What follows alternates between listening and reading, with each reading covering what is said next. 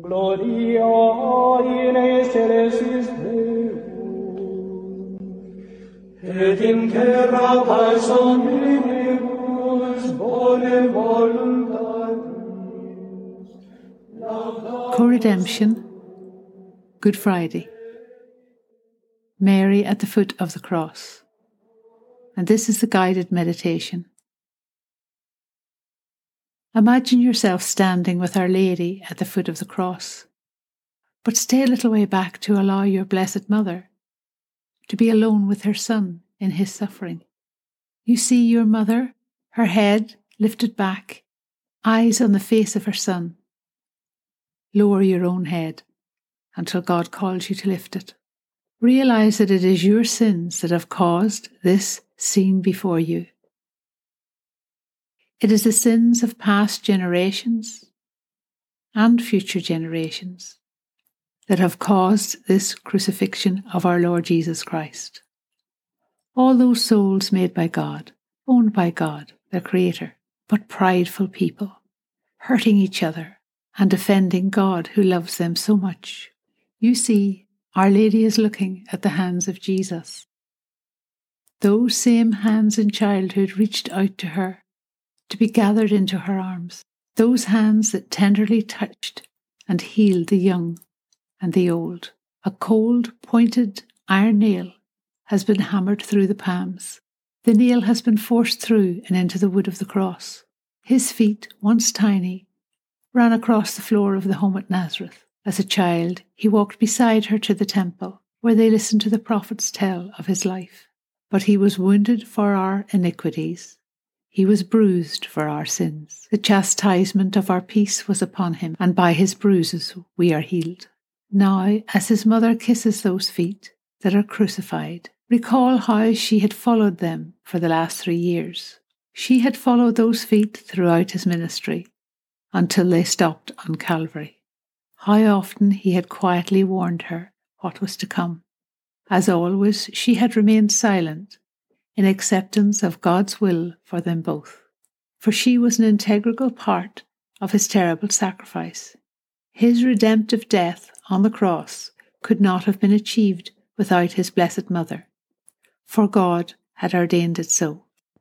If you could see how God viewed his gentle spouse on Calvary, the spouse of the Holy Spirit, no title that man could envisage could adequately describe Mary's part in our redemption that day on Calvary, and any title pleasing to God that we could bestow on her, no man has the right to withhold. But you understand this, for it is not the first time you have contemplated Calvary.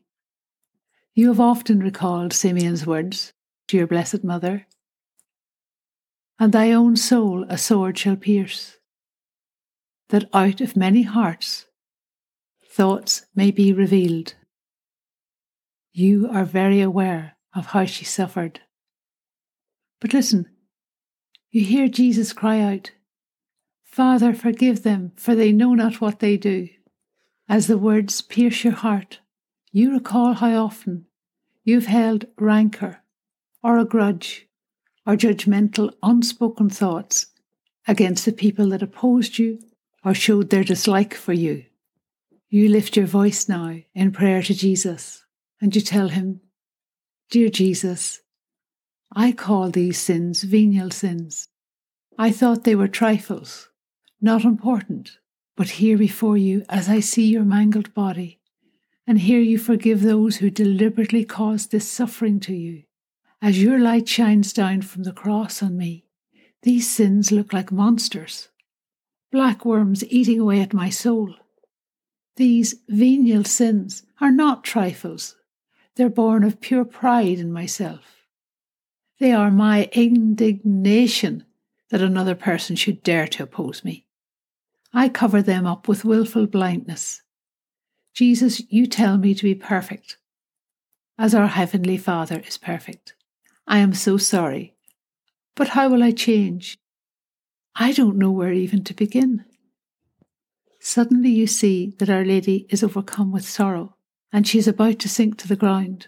St. John steps close to her and supports her. Instinctively, you go to move forward to go to her aid, but then the black vapour of your sins rises up and blocks you. Cry out now in sorrow for your sins. Cry out now to Jesus crucified before you. Oh, listen. The Blessed Mother has called your name. She has turned around and is calling you. Look up. She will support you and encourage you to come to the foot of the cross with her. Listen.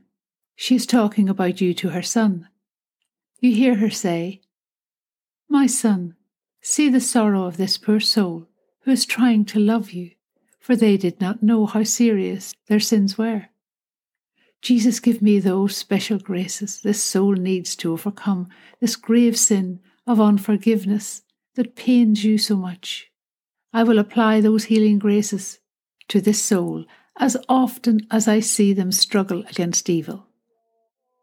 Now, if you like, you can continue with step five, thanksgiving, step six, offering of yourself, and step seven, the petition. The meditation is ended.